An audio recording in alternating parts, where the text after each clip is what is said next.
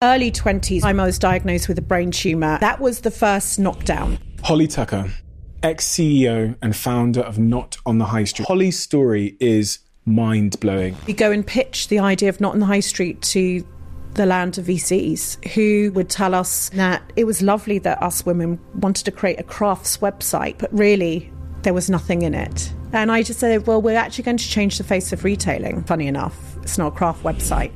We tried to build a marketplace with no tech experience, but we knew what we wanted. And so we found someone who built the technology that eBay were building in America, and we just relaunched and, and we nailed it.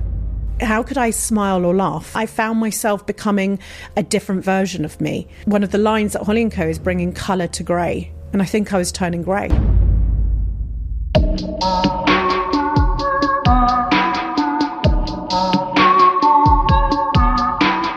Holly Tucker, ex CEO and founder of Not on the High Street, one of the UK's most loved brands, but a real pioneer in its space at its time. Holly's story is mind blowing. How she rose from someone that had no experience, didn't have huge amounts of capital at a time when women in business, especially women in tech, had it harder than anybody else. She built an online tech company that went on to be worth hundreds and hundreds of millions.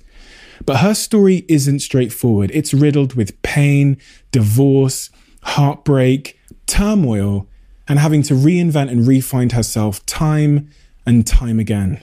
The fundamental life lessons that she shares today and that she unpacks for us are life lessons based on problems that we're all going to experience in our lives. It's a real joy to bring you this conversation. And I want to thank Holly for her openness, her intellect, and her incredibly inspiring personality. Without further ado, I'm Steven Bartlett, and this is the Diary of a CEO. I hope nobody's listening, but if you are, then please keep this to yourself.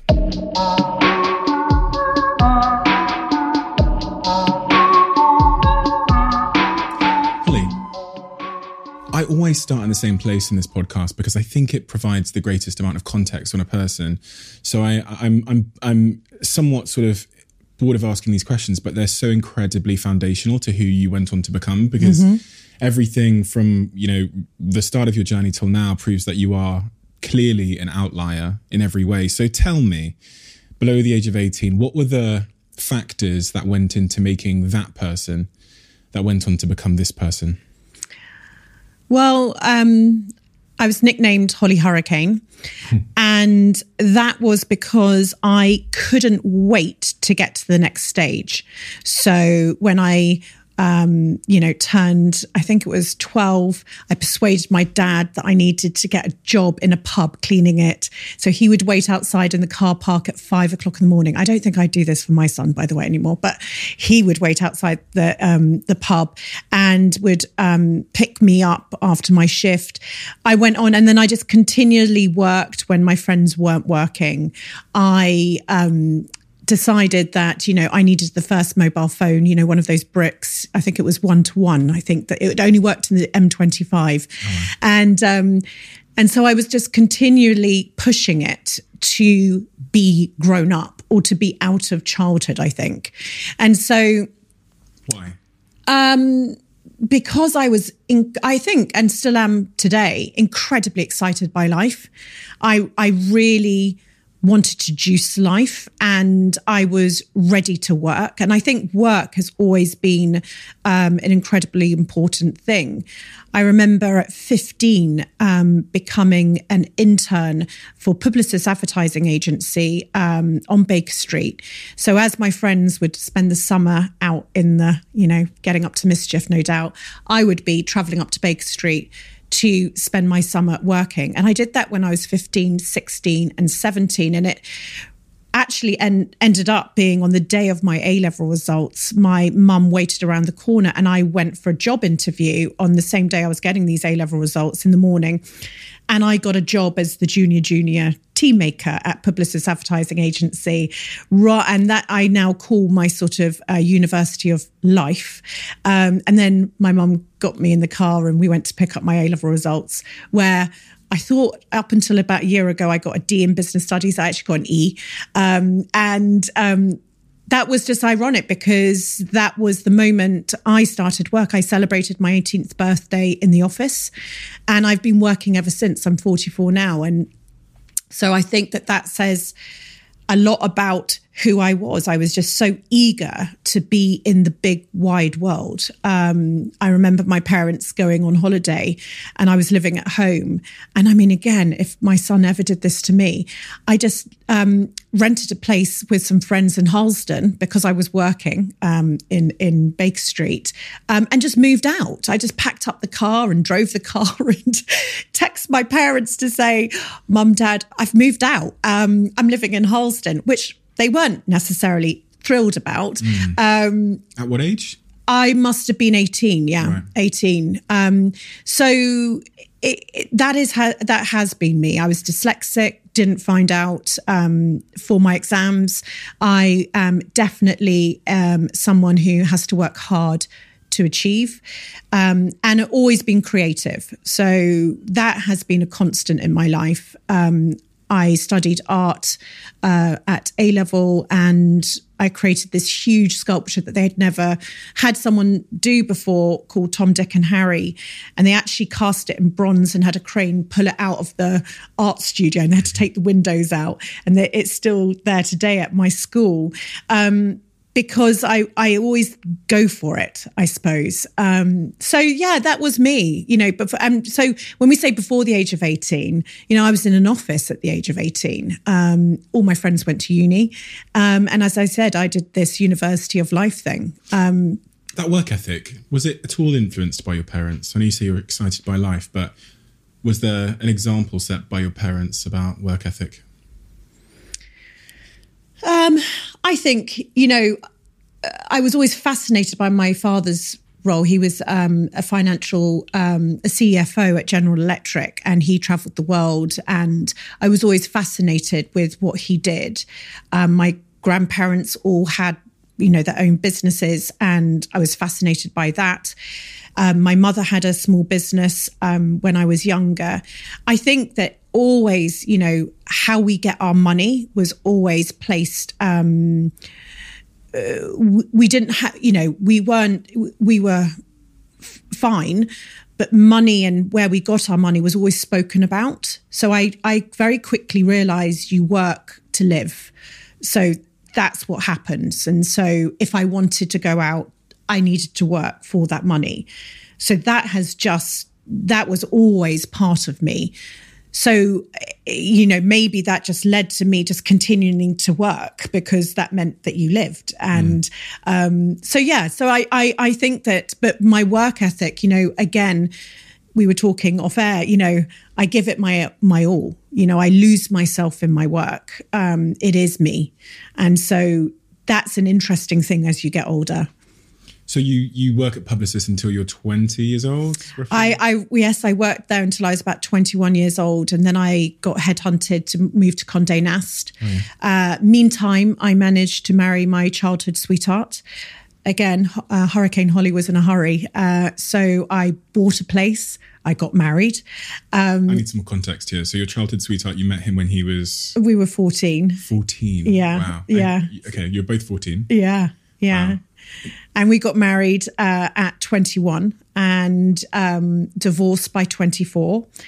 And so it was an incredible, my early 20s were a very, very difficult period of time of my life because I had built up since I was 18. You know, I had built up this life in this world. And of course, you get married then, right? And, you know, you're going to have children and you've got a property in Chiswick and, you know, you're all there.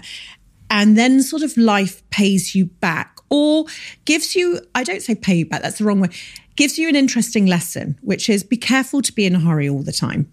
Just because you want it and you can get it doesn't mean it's right.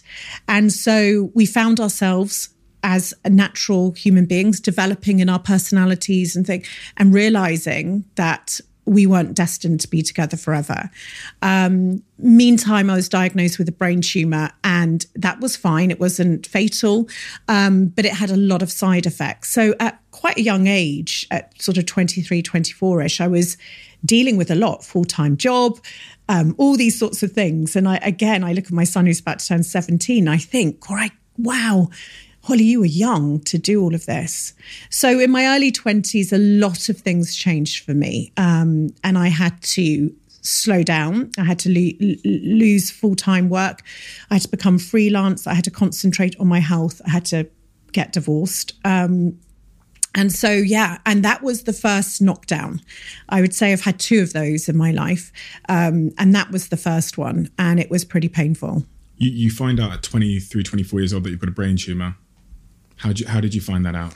Uh, I was just very poorly. Um, I put on a lot of weight and um, I was uh, just not functioning correctly. And in the end, um, with all pushing it, because also also a young girl going to the doctor and pushing it with all the scans we found out. But as I said, it was it was livable with, and um, you know, and that's something that's fine. Mm. Um, but it caused just a huge amount of turmoil. And um, that's not to say I think my marriage would have ever lasted anyway, um, but it just created turmoil. And I now think back to how tough your early 20s are. You know, I don't think I would repeat them.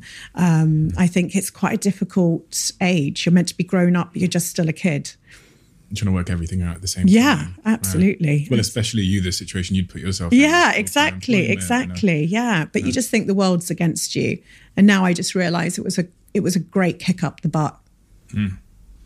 And so you go into freelance work, you're, you're separated from this partner. Mm-hmm. You've learned the lessons there, hopefully. Yeah. um, you've understood the situation with your health. Yeah. You didn't have to have an operation. I'm no, no, okay. couldn't have one. No. Yeah.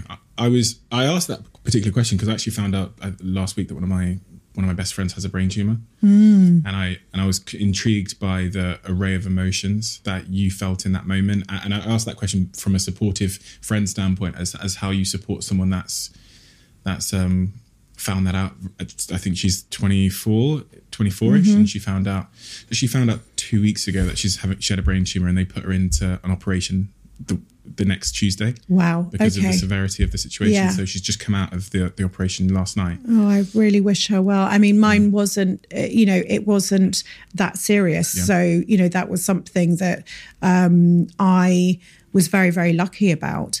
But I think one of the things was, is that I had to find you know, twice in my life, I've had to find out who I am again. Because when you pull your identity into something else that's not yourself, or, or it becomes your identity, I think we all do that in relationships sometimes, you know, that you are married, or, you know, that's what I did as a young girl. So then when it all fell apart, who, who, who am I? And that was a really difficult moment for me. And slightly the thing that saved me was going back to my creative roots. You know, if I hadn't gone to the University of Life, I was going to go and do an art degree. So creativity sort of saved me. And I, I went on to, you know, create vegetable wreaths, which again, I just always think, you know, the story needs to be sexier than the vegetable wreath. But there it was. And I, I built this wreath and I went down to my local high street to try and sell it. And I was just freelancing at that time in publishing. But this was allowing me to be creative in the evening. Why vegetable wreaths though?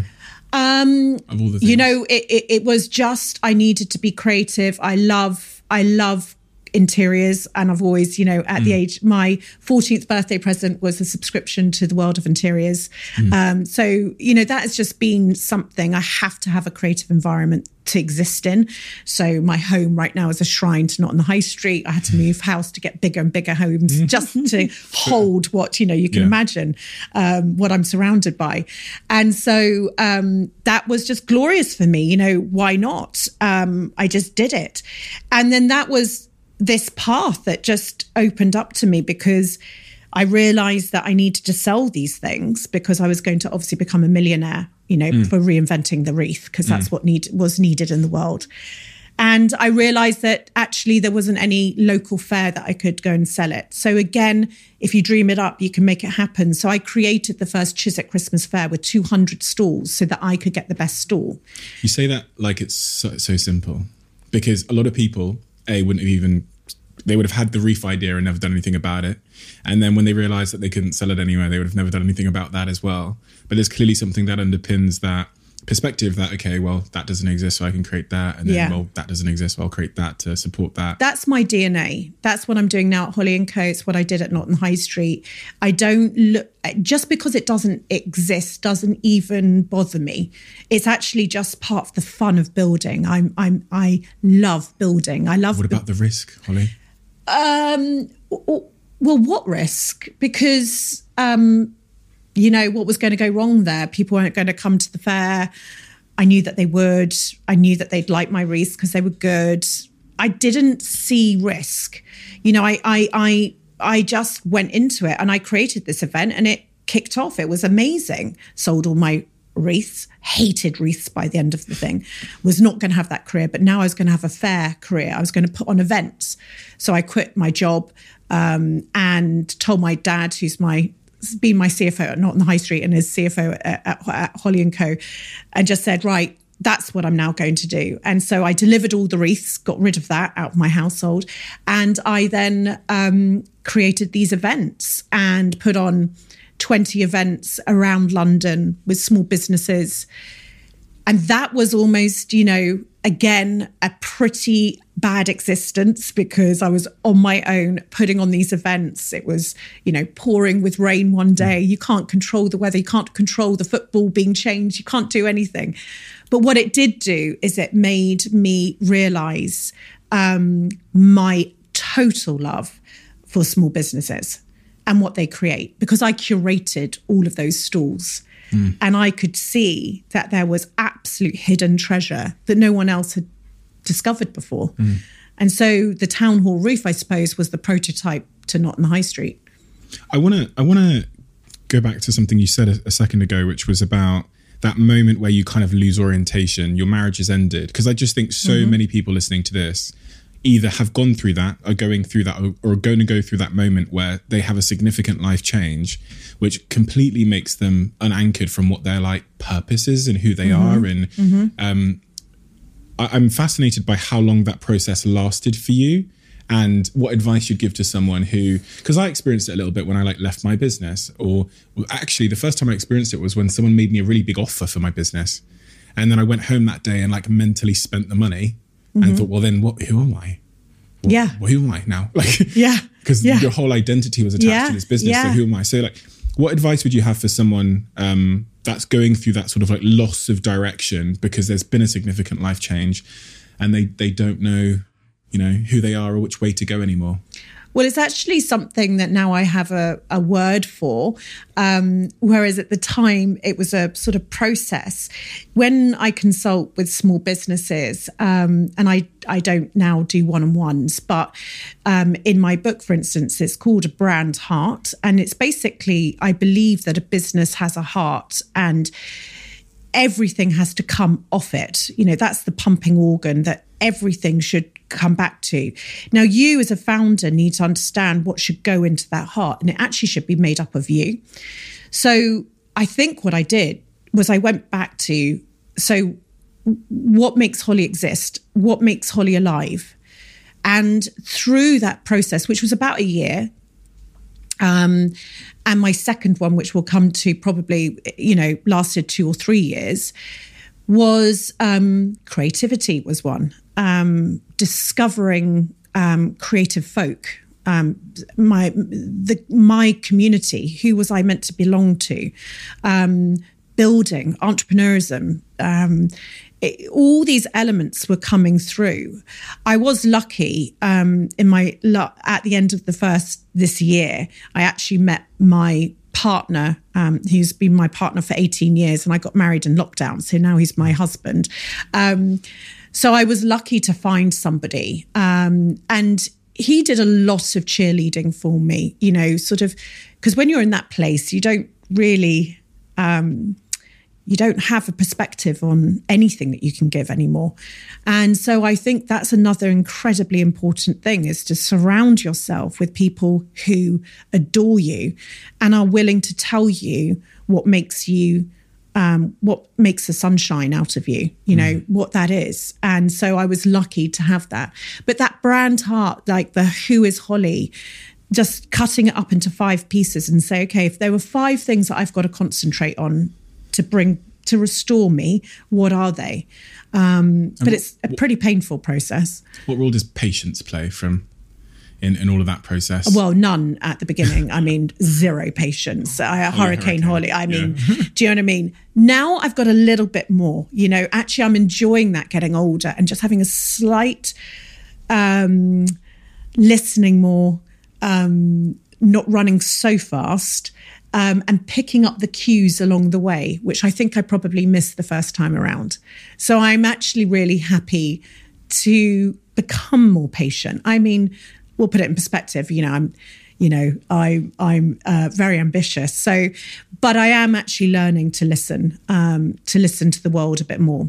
And even even though you've cut your heart into five pieces there to dissect who you actually are, um, that doesn't necessarily mean you know the the path in, in terms no. of like the business idea that's going to get you get you there or the the career but you you know the fundamental principles of what you're looking yeah. for and then what you need to do like experiment do something yeah just well actually that's not what i did for not no. in the high street but it is what we've done for holly and co because um that was the you know that's the point isn't it? You learn. I you know from not in the high street and holly and co i have learned i don't want to do it all again as i did but not in high street.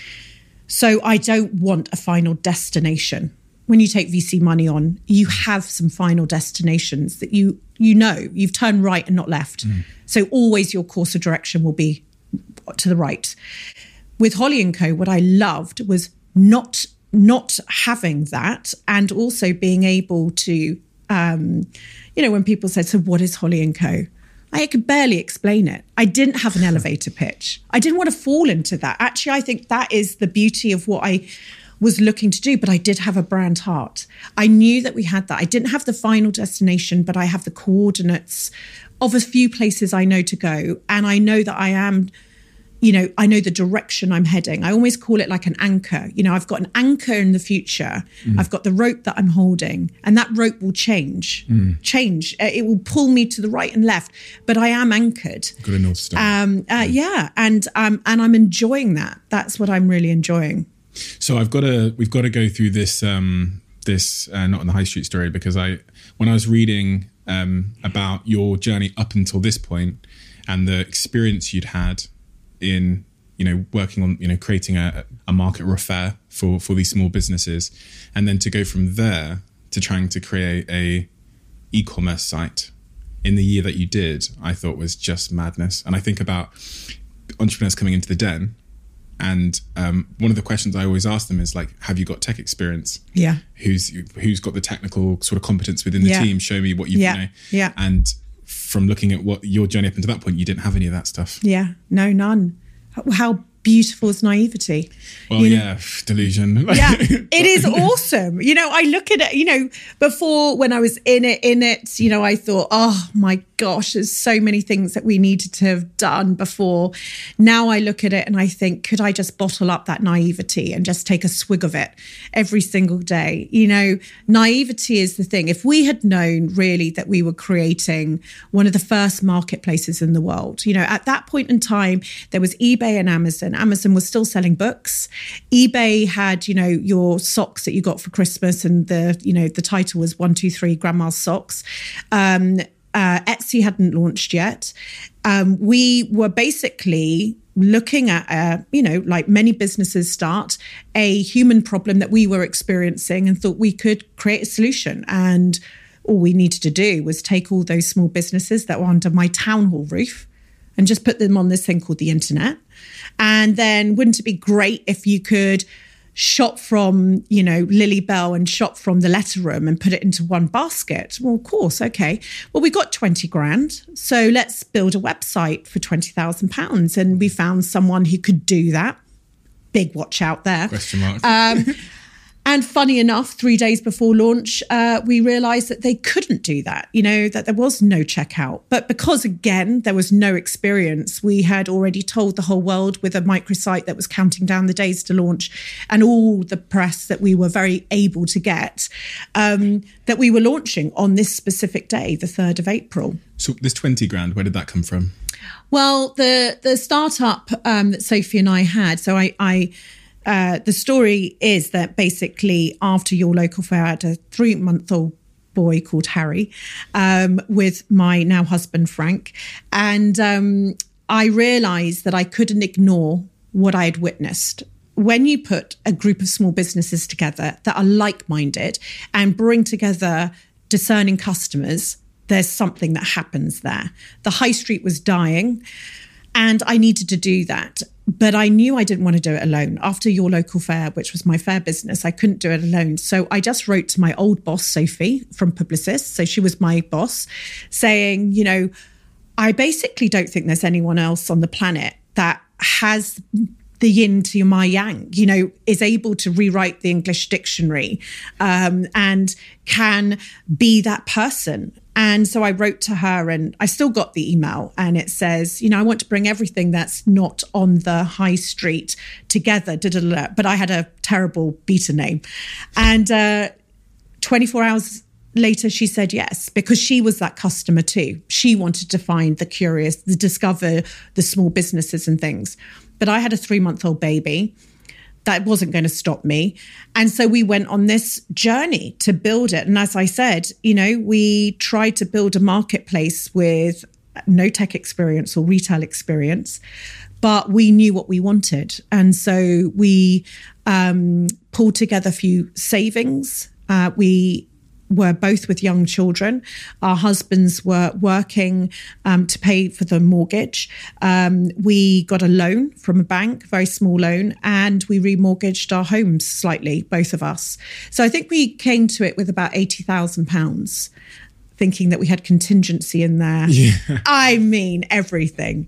And funny enough, uh, we didn't have enough money. But we launched on the 3rd of April with no checkout to our shopping site. Um, Why was there no checkout? Well, because funny enough, eBay couldn't even build a, a, a multi partner checkout with one basket. You know, no one had yet actually done that technology. So, um, and I remember naively calling, you know, calling eBay, j- just picking up the phone to eBay, thinking, I don't know who I'm going to get through hi, to. Hey, hi, is that the CTO? You know that stuff you're building there? Is any chance uh, I could have it too? Uh, because we're dealing with a company in Cornwall who uh, has let us down. Um, so we don't, you know, this hadn't been built yet. This this this functionality. And so uh, we launched, we called it a press preview, and we just pivoted and we mm. were uh, on something called Daily Candy, which was huge at the time. We were on the Daily Mail front cover, all this sort of stuff. It was great. So we got all the traffic, but no one could check out. Um, but, you know, as mother lions that we were, and I always liken businesses to being a parent, uh, something that in my latter years was frowned upon uh, by the VCs because actually I do believe that when you have that spirit of a parent, you can lift a car mm. off a child. When you're a founder and literally you're launching a shopping site with no checkout, what are you going to do? And so we found someone who in 2 weeks built the technology that eBay were building in America. Mm. Um, and we just relaunched and, and we nailed it. Did you run out of money in those early? Yeah, oh, yeah totally. We ran out of money. We launched in the April and we're running out of money in the July um, because, funny enough, technology costs a lot of money, especially when it's never been built before.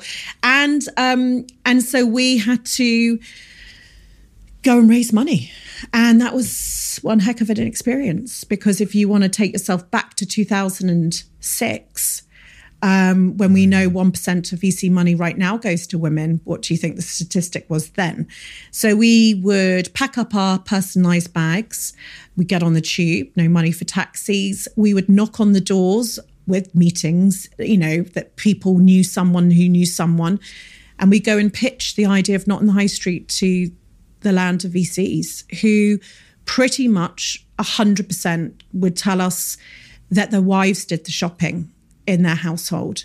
And that it was lovely that us women wanted to create a crafts website, mm. but really there was nothing in it. And I just said, well, we're actually going to change the face of retailing.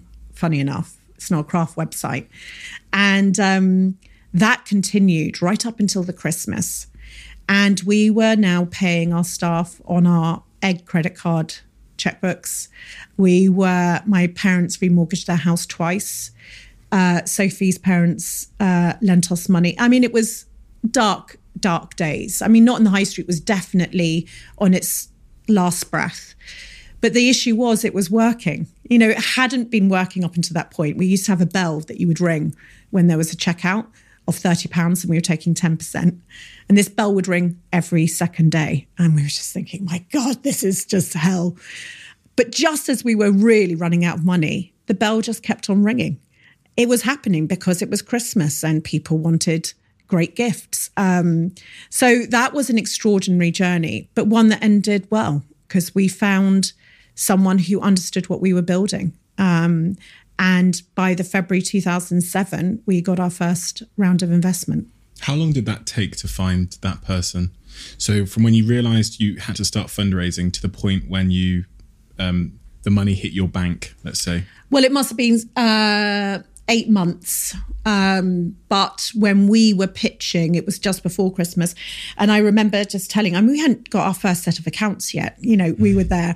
And I remember my father being in the pitch meeting. And, um, you know, we were putting what we were doing there, obviously avoiding the conversation that we were paying the staff with our credit card checkbooks, you know, like everything is fine oh my gosh, you know, it's like every time you raise any money, the graphs only go, you know, through the sky and how you're going to do it, we'll work it out. Yeah. Um, but it was an amazing uh, moment. And uh, Tom Teichman, who was the investor, had just written the first check for lastminute.com. And he saw what we were trying to do. And he actually saw the power of female. Uh, female purchasers and that whole world and so um, we did the pitch and he he you know he played with us. He he basically said that's great. Thank you so much. And we packed up and we left. And my father said i'm so proud of you both knowing that not on the high street just died that we hadn't got the money. And it was finished because our homes were on the line. It was it was finished. And just as we pressed the bell for the elevator he said actually do you have a moment? And he'd bought a bottle of champagne and and that was it. Our destinies changed. But that was how close we were. Um, but, you know, we definitely turned right, that meant. We got our first VC, fantastic. And then, um, you know, we started building Not on the High Street and it was growing very, very quickly. Was it ever going to fail in your view? I know you came close, but was it ever going to fail? Not at all. Never. Isn't that funny? Never, never, never. You know, at the same time that we were running out of money, I was buying every single URL for the whole world. So mm. we couldn't pay for the heating. Mm. So we had coats on between, you know, 9 a.m. and 2. That was the coldest period in our office. And then the, because the whole building was being knocked down, but we just kept our office.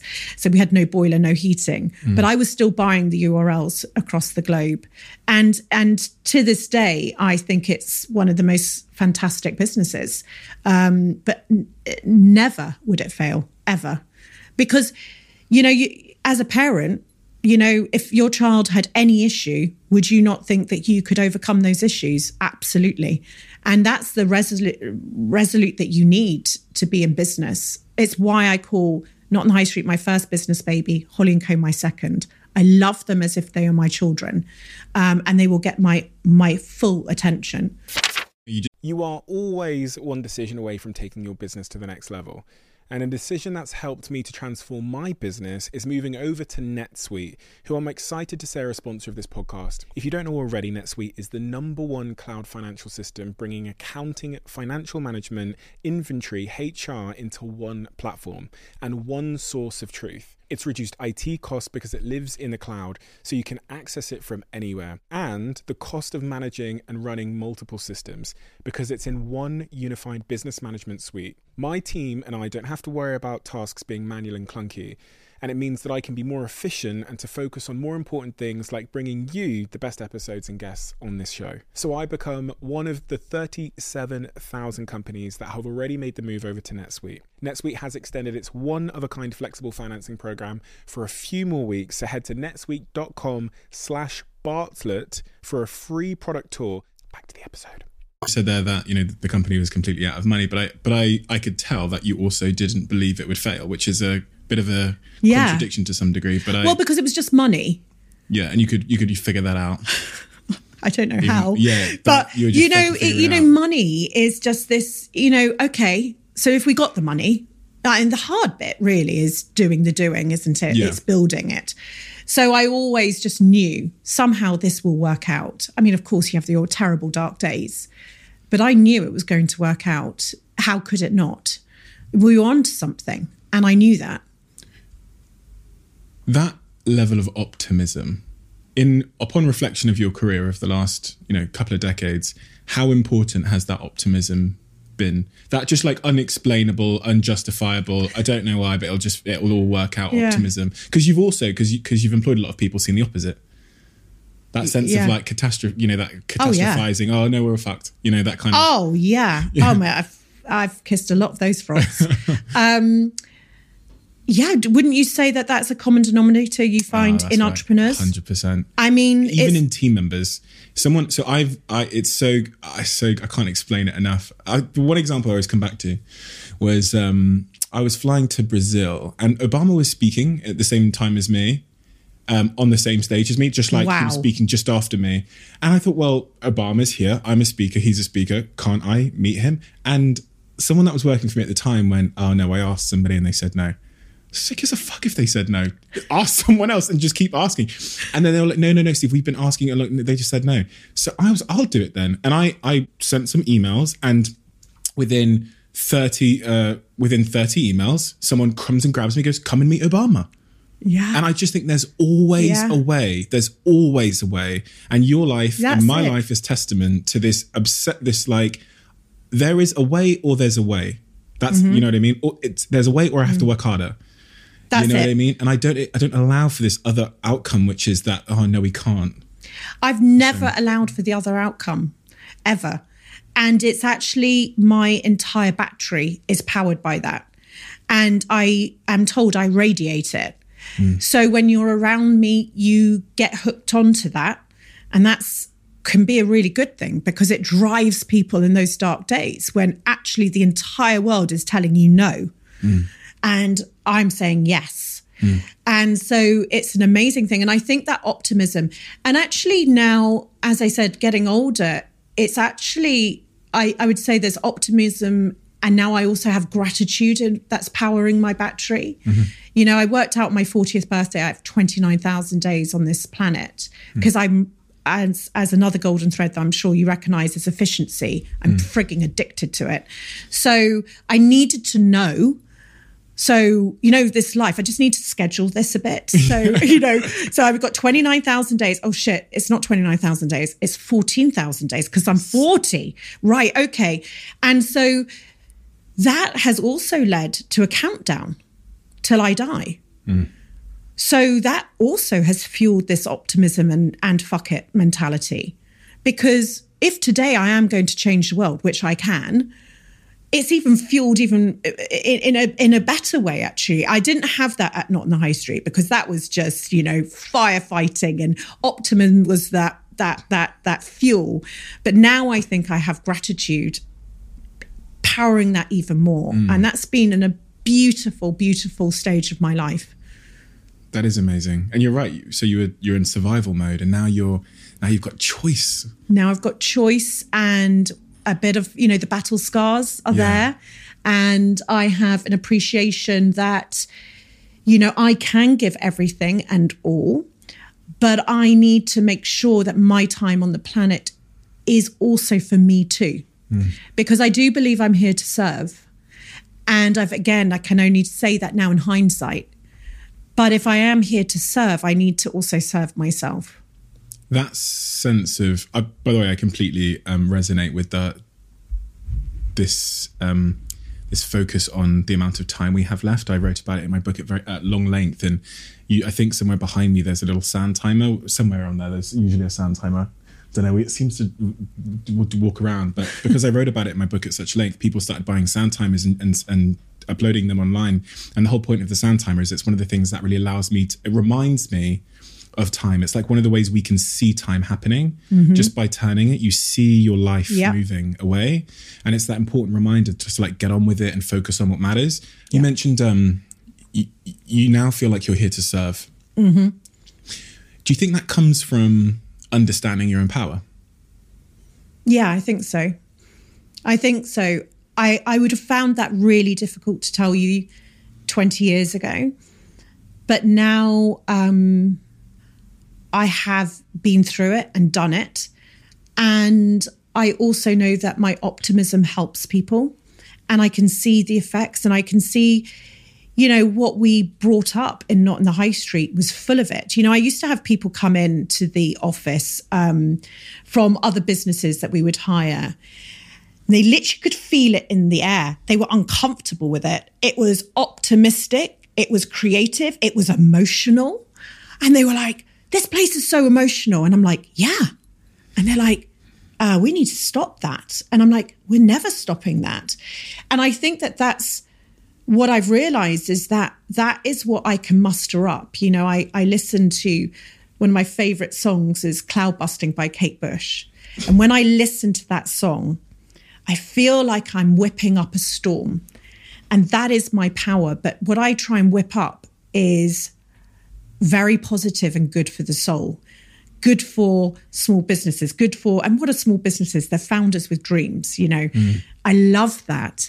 And so um, that is why I've written, potentially, that is now my job description um, for the rest of my life is to build something that I can pour that in and be efficient and so amplify it. So, not build an empire, but be really smart and amplify that feeling out to other people and help them there's an irony in that that you're talking about whipping up a storm and your nickname's Hurricane Holly. yeah, actually, I've never even said that before, and so yes, I, I, like that link that just happened there. Slightly different meaning now. It's not yeah. less about urgency and more about, I guess, just uh, power. But yes, exactly. Yeah, yeah, yeah. two different weather yeah. types. Yeah. But uh, yeah. So take me back. So that you start not on the high street. It starts moving. You've got the VC money. Things, you know, team is small things mm-hmm. agile, mm-hmm. typically the most fun times. Yeah, yeah. The team was small. Um, myself, Sophie, I hired my sister, um, who was just going to help me out for a summer. Hmm. Uh, she still works for me at Holly and Co. So that's been a good 16, 17 years that we've worked together now. Um, hired then her university friend. Her university friend came and coded the site. That you know it's the, that beautiful moment that you're just literally do you have a pulse and do you breathe? Okay would you like to come and work for us? You know i was talking to somebody the other day um, and he said is that wonderful naivety where you get in a car in the cab and the taxi driver is really really chatty and so you almost go and offer them a job because it's just this moment where you need soldiers. You know, that's that time, isn't it? Where you don't need the skill. We need power and um, we need energy and we need commitment and we need you not to have a high salary. That's the that, that that moment in time, and so that was what it was. And you know, we were growing at two thousand percent. We were trying to keep up with it. I call it like that speed train with all the nuts and bolts are flying off, and you're you're at the driving seat, and there you're going. And as you said, with optimism, that energy is just infectious. And so we just were growing so rapidly. So we were going from £100,000 TTV to a million the next year to two and a half million to six million. Now, keeping up with that, and also remember in a marketplace, you have two clients. Yeah, I always laugh at people that moan about having one client, like, try two. You know, mm. you've got your customers and you've got all the small businesses, which, by the way, you are only as great as their ability to keep up with 2000% growth. Some of them are growing at 5000% because they're the hot product. And so it's that coaching of that group of people to keep up with you. Meanwhile, you know, the swan to the customers and the swan to the uh, partners, which we called them partners from day one. You know, they weren't sellers. We were only as great as they they were. And that was that beautiful shift that we were creating in this world. We were we were respecting small businesses. They would get a media pack that cost us way too much. I think about hmm. five pounds per thing. But we wanted them to know how talented they were. We curated from day one, which now, you know, uh, is a word we use a lot. Back then, it was not a word. You know, why aren't you accepting everybody? And we would be, no, we're turning away 90% of everyone that joins, even though they're paying a joining fee and we're eating baked beans and worrying about the mortgage. We're not getting paid a salary. we will turn away 90% because one day our brand will thank us for it. Mm. And it did. It very, very much did. You talked there about hiring. Mm. And that flippant hiring process at the start, which I know very well, and I, have joked about on this podcast before, like walking into Prada and the guy selling the bags was like, "Do you want to be in a director?" I was like, yeah. and then like I had some guy on Facebook who's called Ash, one of my good friends now, and he even laughs about it. He was on Job Seekers Allowance; he'd never done a job in his life. I made him marketing director, and I was 18, and I was just like, "Fuck it," you know, like I was like, "Yeah, you'll." But do. you're like, "What's the worst?" I don't think. I think this could work out, right? Imagine if it does work out that the taxi driver is going to be amazing. That is yeah. great funny enough, it, it, doesn't necessarily work out that way. No, it never, no. It almost never. No. But it's just, I think the interview process when you're that naive is literally, would you work for me? And they go, yeah, fine, you've got the job. Yeah. like, or is their salary low enough yeah. that's actually double bonus? Both. That's brilliant. Yeah, yeah. yeah, absolutely. Yeah, it's it's a crazy thing. The hiring process has been, again, on reflection something I'm learning right now to do is that would probably be one of the most beautiful points of building Holly and Co is my team and investing heavily in the development of each one of the souls that I think are lifers with me. Now, at Not on the High Street, it was the soldiers. You needed the energy. And then you get into the next stage, don't you, where actually those people, by very nature, can't stay with the business because now you need skill. And there's that awful moment where you're having to let people go for the first time and bring in skill. And to bring in skill, you now need to interview, don't you? And you now need to be able to know even what the skill is that you're even looking for as you're running at 200 miles an hour. And then it goes into that next stage where you're now looking for the people to run the people who you've just hired, you know, and that process for me was not something I could spend enough time on. I mean, we interviewed absolutely everybody until the point that we had a C suite. And um, I always remember my father saying that 90% of my role as CEO should have been the people. Mm.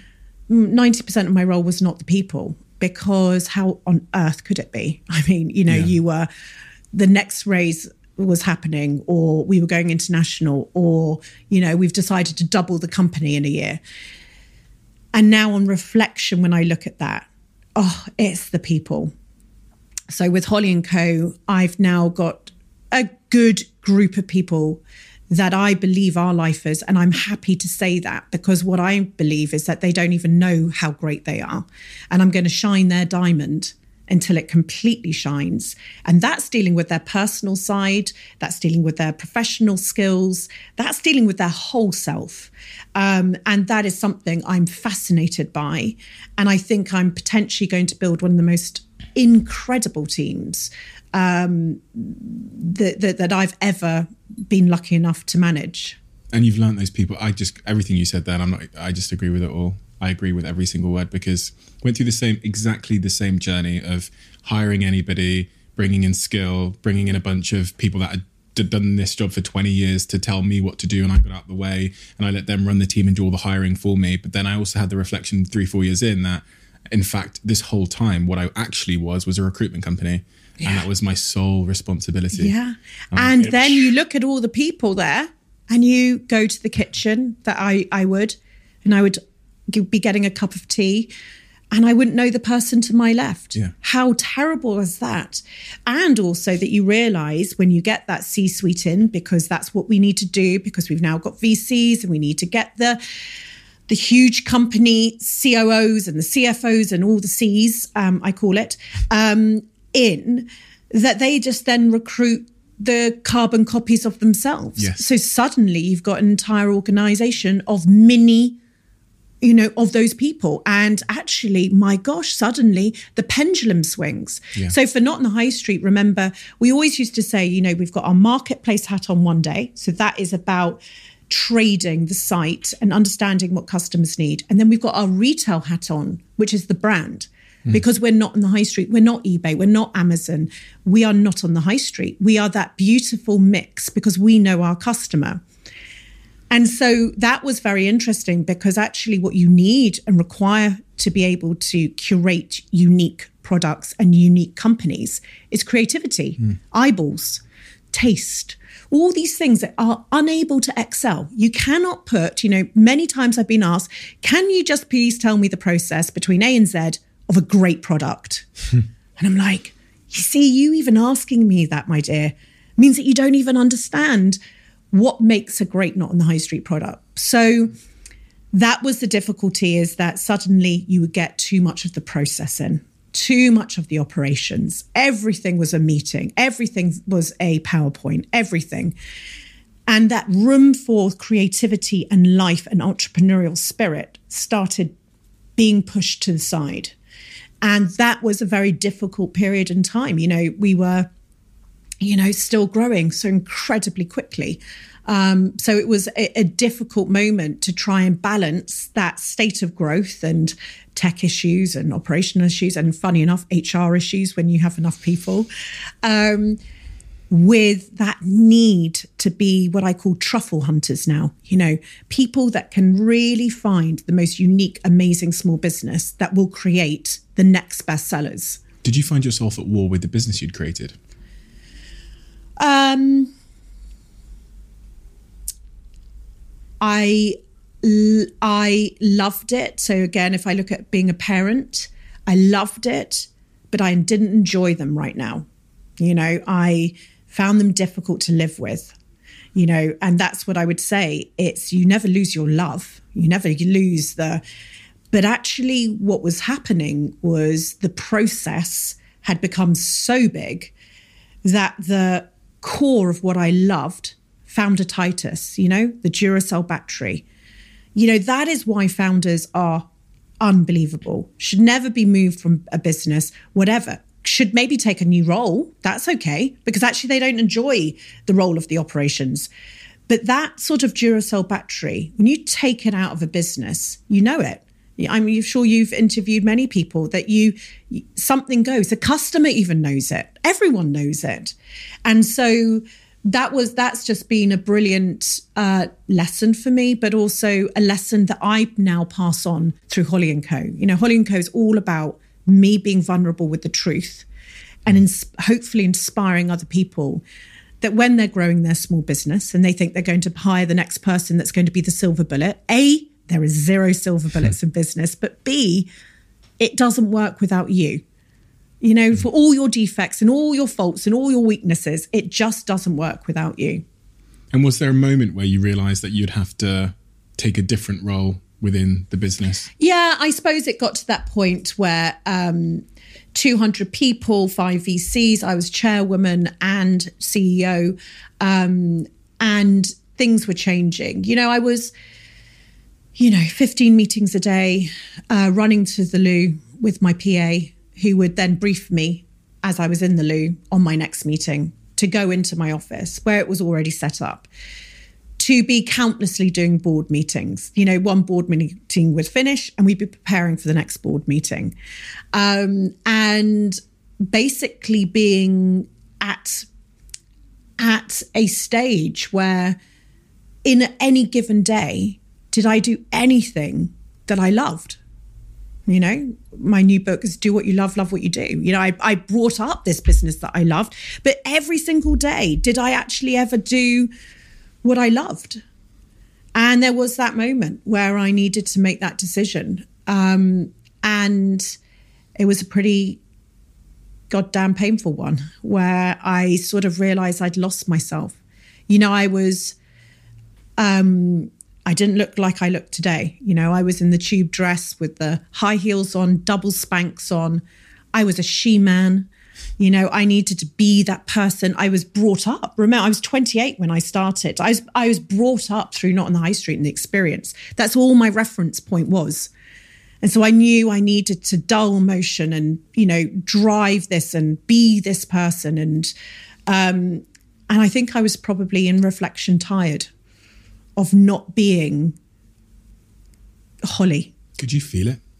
Could yeah, yeah, yeah, yeah, What was that it. feeling? But I didn't know at the time, like you were just saying. Mm. I was just in the motion. I was a hamster in the wheel. You don't know any different. You know, you just mm. exist, don't you? And mm. your whole purpose is to fuel everybody else. And sort of you you realize that when you're not there, things go off the rails. And so you have this sense of responsibility. And every night I went to sleep, um, I would lay on my pillow I would have my son as my responsibility. I would have my home. I was the main breadwinner of our home. but I would have the thousands of small businesses that if I go wrong ever, you know, a lot of them, 50% of them relied on that. This was their only income. Their husbands had quit their job. You know, they were doing million pounds, two million pounds a year. Like this was my responsibility and the staff were my responsibility. So I had this heaviness. So how could I be light, Holly? Mm. How could I smile or laugh? I, you know, I, I, found myself becoming a different version of me. Um, one of the lines at Holly & Co is bringing colour to grey. And I think I was turning grey. Did your partner know that, Frank? Yeah, yeah, you know, definitely knew that. We were in a catch 22, though, you know, when you bring up a business that's providing the only income, there's no way out, you know, how, how, how does this go somewhere? Because my ambition, you couldn't stop me. I was on the hamster wheel. I could see everything. You know, I always have to be reminded what year I'm in because I can see what the future is. I know what it is. So why I just need now need to make it happen. That's the the part. So you know, we we nearly didn't survive a few times during that um, time. You know, being an entrepreneur and having a relationship is a very very difficult thing because and having a young child. You know, Harry was three months old when I started Knots. If the nanny didn't arrive, he was put under my desk. You know, I remember at the age of two, he was under my desk. He had a DVD player. You remember where you actually put the DVD and you open the screen and you put the headphones on, Wotsits and Ribena. And I would just sort of shuffle him in there. There used to be a program called Mr. Britus where she used to talk about putting the baby in the drawer when Mr. Britus, that was what Harry was. He was under the thing because being a woman and a mother, no, you know, the kid doesn't come to work, even though I was the boss, but it was their mindset. No, we are tech female entrepreneurs. We have got to be a certain way. Um, and so that was very challenging and it puts a strain on relationships. Um, and so that has just been difficult, you know. You know, the downs are very down, dark, dark days when you're running out of money. You've got to raise again, but the business is going amazingly you have no choice. Let's do it again.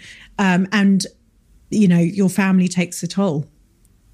And that decision to sort of change your role, that's not a decision that's made overnight. That's a slow sort of grinding down and other conversations up until that point with the board and with other people and with Frank or.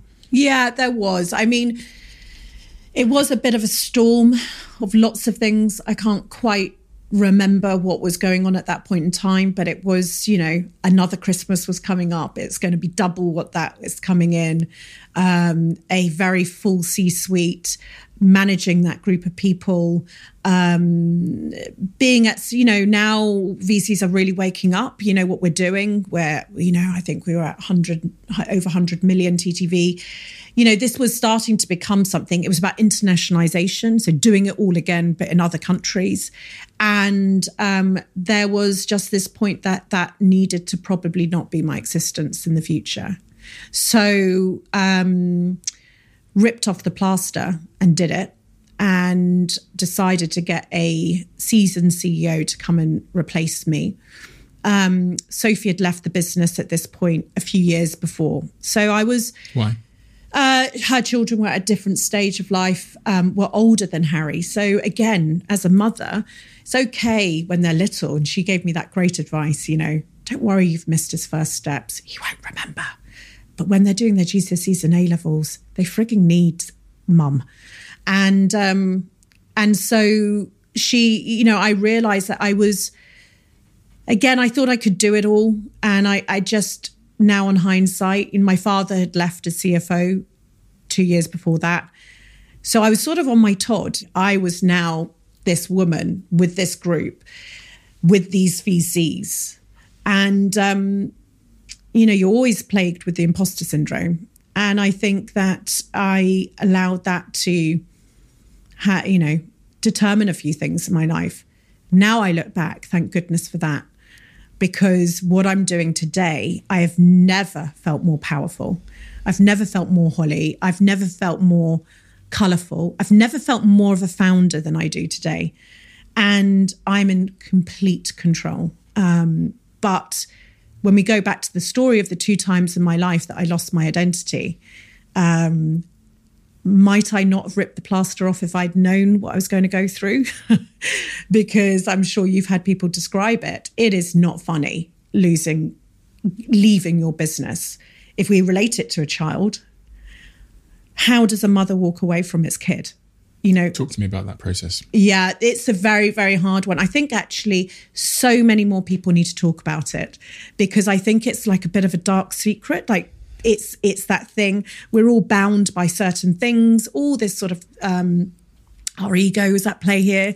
You know there's so many our shame our all those points. And i i wish more founders spoke about this moment because it's your entire identity goes now. Now i had built i was just you know hi what do you do? I'm the ceo of not on the high street. Really? You know? Uh, when you wake up in the day it's all those emails it's all it's all that responsibility the pressure on your shoulders. Wake up the next day what do you do? Um you just forget to even say you found not you know you were the founder of not on high street you're but you're nothing. So i had a couple of years that were maybe two three years two years dark years where you know at stages i couldn't get out of bed. Um but, you know, so when I had to do it all again, you know, I had to look at my brand heart. I had to surround myself with people who could raise the phoenix out of the ashes. Um, but it was difficult. You know, I, I couldn't go to events with small businesses. I would, you know, uh, break down. I would have to leave. I, I I couldn't see people that I knew. I I couldn't meet socially with people because I just didn't know who I was, um, and it was just a very d- difficult time in my life. How old were you at this this time? Well, I must have been uh, thirty nine. No, 40. 40. And what you're describing there in terms of symptoms sounds like depression that phase. It's of- actually what I think it is. Sounds like is um, what what I think now. I think it is is grief. Grief. Mm-hmm. Yeah, I went through. I went through the seven stages of grief. I um, it really was a loss. You know, that was what I was, and especially as I'd always likened it to my child. You know, I had Harry, my real baby, mm. and I had not on High Street.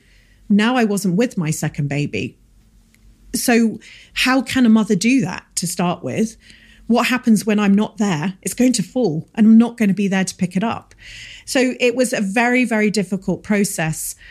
But as I said, you know, um, I went through total grief. I I, I got counselling. Um, I surrounded myself with great people.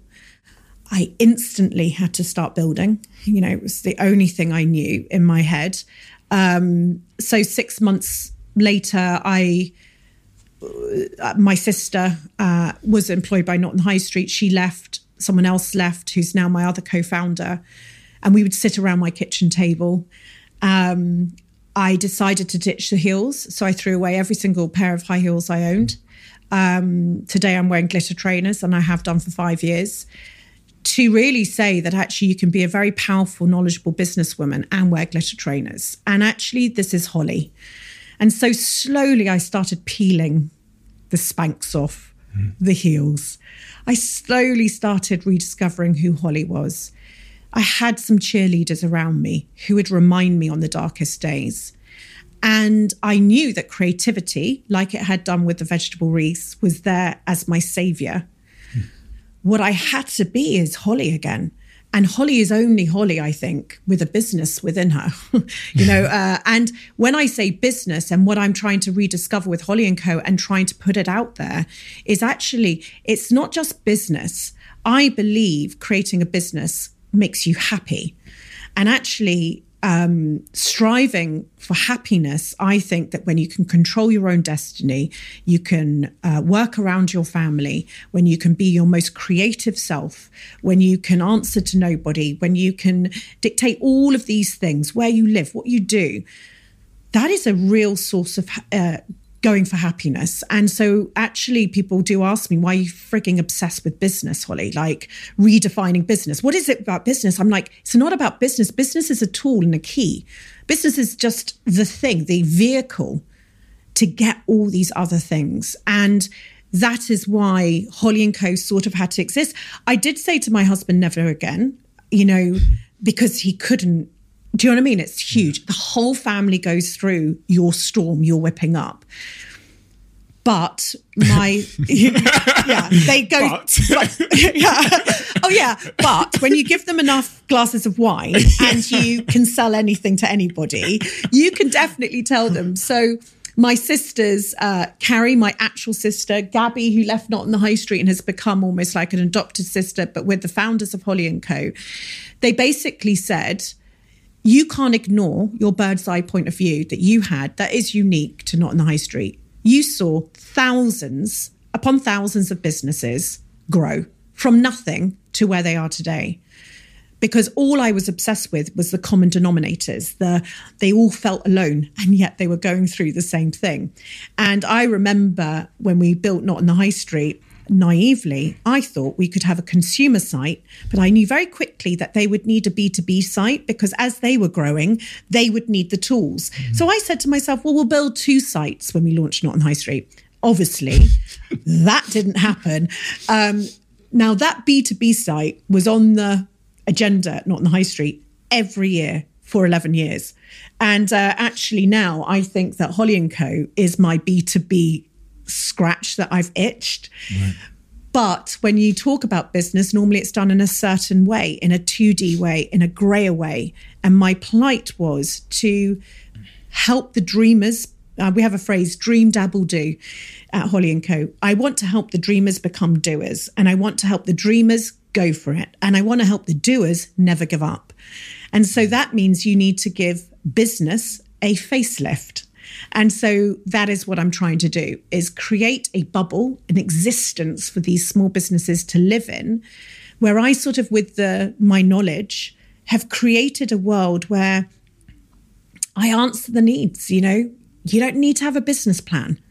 You need to have a plan.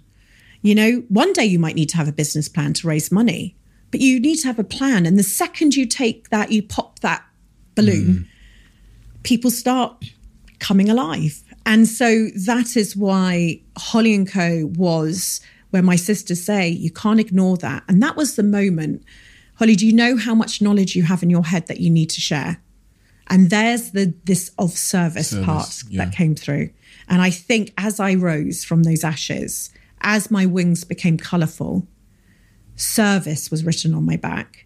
And that has now allowed me to put myself out there as quite a private person. But because I'm of service, it doesn't matter what I feel. It's what I can do for others. And that has just been the, again, that's the fuel in my Duracell battery that just gets me up every single day. You refer to Holly and Co as being a good life business. Yeah. What does Well, that mean? I, I, I refer to it being a good life business, but I also want to uh, abolish the word SME. You know, I think that there's a whole new language that even needs to come into business. Um, and I'm not talking about businesses who want to float on the stock exchange. I'm not talking about tech businesses. I'm talking about 99.9% of all um, businesses in the UK are small and medium, right? I'm talking about that when the founders sat around a kitchen table in their slippers and has come up with a great idea. Now they find themselves with 50 people. I want to always remind them that they were the founder with slippers with that crazy idea and that I hear them and I see them and I feel them and I want to create something for them. So the good life Why? It sounds very personal. because um, I really, you know, I'm of service. I care about people enormously. You know, I feel emotional when I talk about it. Um, I want them to have the best life that they can have. And I, I really live in gratitude because I'm experiencing it and I want others to. And I think I could be the key. So that is my power. And so one of the things I say to people is, you know, they're not comfortable calling themselves entrepreneurs. They don't want to be an SME. Hi, my name's Julia and I'm an SME. They don't want to, you know, so I say you lo- you run a good life company. You balance your creativity and your need to drop off the kids and pick them up and have family life and take August off, right? With your ambition, profitability, growth, and your own little empire building. You know, those are the two things that you balance, and that's a good life. You're not looking to get Necker Island at the end. You've already, and what I always say to people is, have you ever looked at where you want to be when you're 80? You know, it's a lot of people don't, by the way. So no one, so if you want to be in your business, you know, right now, my son's working at Holly and Co's, training as a barista. You know, he was three months old. He is nearly 17. He towers above me as this strong man that I thought I was going to fuck up definitely as a baby. I'm so proud of him. He has his own business. You know, that is the good life. I have brought up the next generation that needs to understand entrepreneurism. Do I I want to exist in a world where he could be by my side in the future? where these group of this team that I've got can work with me for 20 years, where my husband, where I take Fridays off and I go on a date with my husband. That's what my good life looks like. And so that is where, you know, I can see myself at 90 here. But I do ask people, have you looked at the future? Because you, by looking at the future, understanding that last point, you can work backwards because it's normally not all the riches, the Lamborghini, the the you know all that thing that we we we see, don't we? Sunday Times rich list. You know, is that is that really where we're heading, or is it a world where our mental health is stable? We're with our family for as much as we can get when our health is good, um, where we're creatively fulfilled. We're changing the world, even if it's just your town. You're doing something, and um, and that is why now people call themselves a good life business. And that requires, as you say, like a real change in narrative because Instagram and that external voice is telling you build, hire more people, make more money. Yeah. And and what I love about what, what you've said there as well is you, you're you're centering. So a lot of the when you ask a, a business um, what their objective is, a lot of them will fall into the trap of, and Simon Sinek talks about this, saying we want to be the best or number one. Mm. And just at the very end of my time at my business, I stood in front of all of my employees in the office and said and explained why um, why we we had to remove that terminology from all of our um, from all of our internal and external comms because um, those it, it, views life and our journey as a um, uh, a, a, finite game. Like we'd get yeah. to the number one on the scoreboard, but then what then? And if and because there's nothing then, once you're number one or you're big or you've made whatever, there's nothing then. We try and shift the company towards a direction where we viewed it as like an uh, an infinite game where um, there isn't a scoreboard and we're trying to create a sustainable life for ourselves and our company that could theoretically last for many many many decades and when you start viewing your business and your employees in that way that they might that they could be here for 30 years all of your decisions are different and your goals are different but it's tough when you have vcs of course of course and impossible. so that's it's impossible yeah. and that's what you, you, then you know you're a chameleon aren't you uh, mm. and so you you you will behave a certain way. So with Holly and Co, that's the liberation I have, where I understand the value of raising someone up to the highest point of their lives, personally and professionally. They are rock stars. They've never, and they they know that Holly and Co was the reason for that. They were set free of anything they asked, and they're going to be there for 20 years and they're going to grow. So many businesses neglect history as a really, really valuable tool. You know, what you've done before and what has worked and hasn't worked is incredibly important. Um, I actually do value the, the, um, the want for people to become um, sort of the the champions, I suppose. And so that is now the destination. Why I don't have the elevator pitch. I mean, who am I pitching to? You know, what, mm. why I, I don't have the destination. I have an anchor. Mm. And that anchor is my 90th birthday. I have an anchor, which is my vision, but I don't have to define it yet because I want to be around for that long. And mm. how on earth, we know as an entrepreneur, you don't you can't tell me what's going to happen next year. You know we we we can have a course we have best intentions and we can think that these people are going to be the a game. Um, and so that has been the beautiful point and that is the knowledge i'm trying to share with this community. Mm. i'm trying to help them understand that they're not a cookie cutter business. They don't need to be they shouldn't be. Um, and that that's what i'm le- hopefully leading by example. For me a really pivotal point and what you're saying there was uh, we had this guy in my business who used to ask this really annoying question when we were growing. He used to say, um, but yeah, what's like the purpose of social chain? And he always used to just ask me that question, like, what's the, what's the, what's our purpose? What's our purpose? And I thought he was a bit, a bit of an irritant because we're trying to, I'm just trying to keep this thing alive. yeah. And he's trying to, Purpose is paying you. yeah, it's making sure I can make payday this month, then next month, then that was my purpose. Yeah. But they got to a point where I did start to reflect, maybe five years in, on like what what is this? What am I doing this for? Um, and that's when I went away. That I think it was a Christmas time, and I and I sat down. I was like, what is the what is what is the purpose of this company? And I came up with this WW dot thing where I was like. Um, work, welfare, and the world. These kind of three components. So the work we do, and the standard of work we do for our clients and da, da, da. And I broke that down into a set of goals and values. Uh, welfare was really about the team and the family that were working here.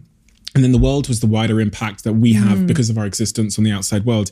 And again, that broke down into a set of goals and objectives about the environment and about philanthropy. And that gave us all this kind of www dot set of values and meaning in the world. And that's the thing that pushed me towards realizing that I had to make a company that was sustainable, one not that one, not one that was driven for the stock market.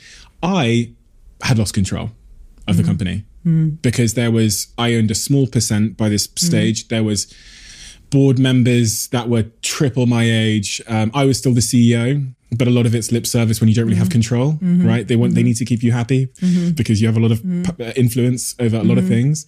Um, but I couldn't steer the company in the direction I wanted to, and you have different. Uh, objectives there's a lot of people 95% of the people in the board are trying to make money just more and more money by any mm-hmm. means necessary mm-hmm. and you're trying to be this founder that's got these mm-hmm. dreams and visions Yeah. of beauty Yeah. and what it and, and Yeah. talking about purpose and values Yeah. and Yeah. and it, it's just nonsense in that environment and you Yeah. and I realized that and so that's why I resigned last year I realized that the way that I wanted to take the business in was not possible I no mm. longer had that control because as starting at 21 giving up that control you can't get it mm. back You can't. And now you you have got the war scars, you've got the battle scars.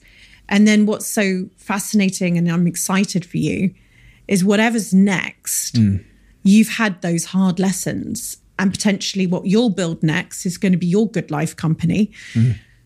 Where you can uh, start resetting some of those things, rewiring for yourself. And we're lucky to be able to do it again. You know, that's the amazing thing. Um, but, you know, it's never, do you care still about the business? Um, it's still my baby. Like, it, Yeah. if, I remember I saw someone, on, a competitor on LinkedIn the other day, just like they'd like um, they'd paid to take our our name on um, SEO. Oh, yes. Yeah, yeah. To just like, oh, you were really looking for social chain, and I was looking at thinking, you fucking, mu-" Yeah, yeah. And then kill- you were almost like, who's not looking at that? Yes, That yes. Yeah, you I'm wanted like, to why- call someone. yes. Why is that being allowed? Yeah, yeah. I, To be fair, yesterday there was a tweet on Social Chain's Twitter, and I was like, and I, I posted to the managing director of the US. I'm like, Yeah. someone needs to step in here and clarify. And I literally took a screenshot. I'm like, I would, if I was there, If I, I, would. if, I, if I was there, I'd be all over this. Yeah, Yeah, I would have been yeah. And yeah, it- exactly. well, you can't you take it out can't, of us, you- eh? you You, can't. yeah. But it's um, you know, it's it's a interesting um world that we're living in at the moment. I think what's beautiful for Holly and Co is we are we are right in the zeitgeist of what people are feeling. So um you know, when we're all looking at, you know, the freelance economy, when we're all looking at the changes. Remember, not in the high street was built when the high street was declining. Holly and Co is here when we're all valuing mental health as something that we do talk about, um, changing the world, purpose, our environment, all these sorts of things. And so that is what I'm excited about because we are able to pivot, able to move, um, and we're building something that is at the time that people need it. Um, we're going to have a lot of displaced people. And they're going to need to be entrepreneurial and they're going to need to probably have their own businesses. And that's what I hope we can do is provide them with the the guide, I suppose. and that brings us to do what you love. Love what, you, do. Yeah. yeah. Yeah, it's an amazing experience. I'm a dyslexic, so um, writing. You know, I remember not in the high street, Sophie had to check all my emails. That wasn't probably great because that meant that I definitely thought I couldn't. And remember, she could re- rewrite the English dictionary, so it was probably the ro- wrong person, but right person at the time. um, I didn't write until four years ago when I started my Instagram account, Holly Tucker, and I now write a post every day. but I would have to get my founders to check the post because, you know, I couldn't do it. And, you know, again, they raised me up. They said, actually, you can write. So, fast forward, how on earth could I write a book? So, during lockdown one, um, I created something called SME SOS actually for my community. So, I went live every day on Instagram to try and demystify the news, to try and be there for them, literally just be there. Every, 10 o'clock every morning, we're just going to be here for you and we can just do this together. But what they didn't know, I was also writing a book in the morning, first thing. And it was one of the most beautiful experiences ever because people liked who I was and how I wrote. And um, yeah, there were loads of spelling mistakes and D's were B's and all this sort of stuff. Um, but it was a wonderful experience and it allowed me in a book to d- almost put down everything we've spoken about today, mm. bringing color to gray, being passionate, your energy. You don't have to be great at the P&L. You have to be great at being you, and we'll figure all the rest out um, at a, another stage. Um, that you are the founder, that you're the heartbeat. Brand and purpose is one of the most important things that you can put into your business. And so they're micro chapters because all the small businesses that I uh, virtually mentor don't have much time. So you can pick it up. Kids can be screaming. You can read a micro chapter. Mm. We created a exclusive product range. So every micro chapter has a almost merch that goes with it. Um, but obviously, all the 50 small businesses that work with me actually do what they love and love what they do, which I just mm. love that circle. It's a color book, which was funny because business books normally aren't color. Mm. Um, but of course, it had to be color. And it's, um, yeah, Sunday Times bestseller, and I'm super proud of it. And I hope that now writing books will be part of my life until that age that we speak about where I'm going to wear lots of jewelry, big glasses, and drink mm. lots of wine. It's such a beautiful book. Business books aren't usually like this. They're usually quite exclusive yes. in the way that they're created and the way that they look and they're never color. So you look at it and think, oh, work. Yes. You know what I mean? Whereas- well, that was the whole purpose for the creative bunch um, that are small businesses. You need to be able to love it and it, you know, it needed to be, it needed to speak to you. Um, and so many, it's been helping so many people. It's just insane. And so, um, yeah, it's just one of those moments in my life that I can't believe I get to be this lucky.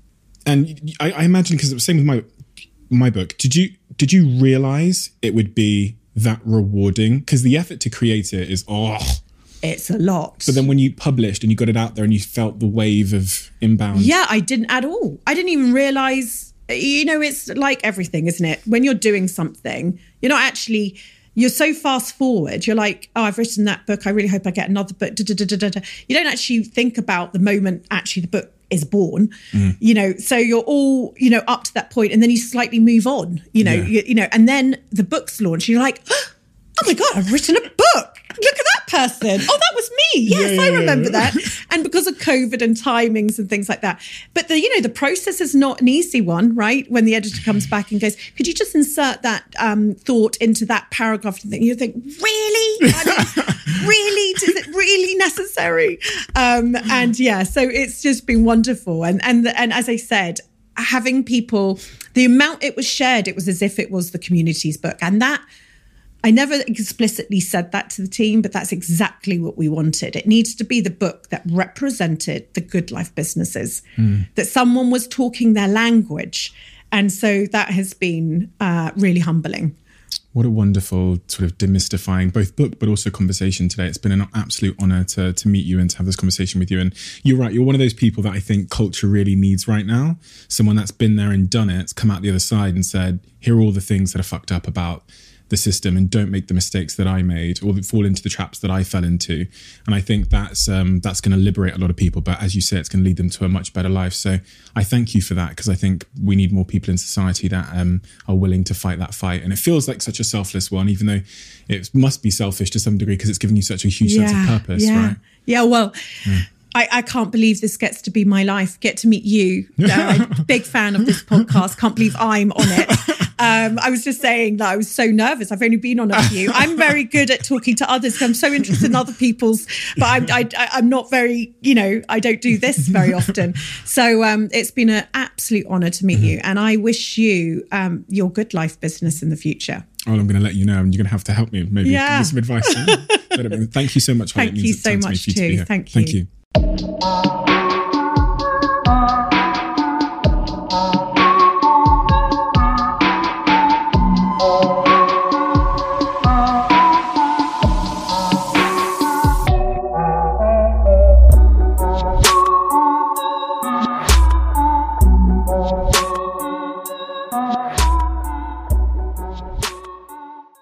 You. Are always one decision away from taking your business to the next level.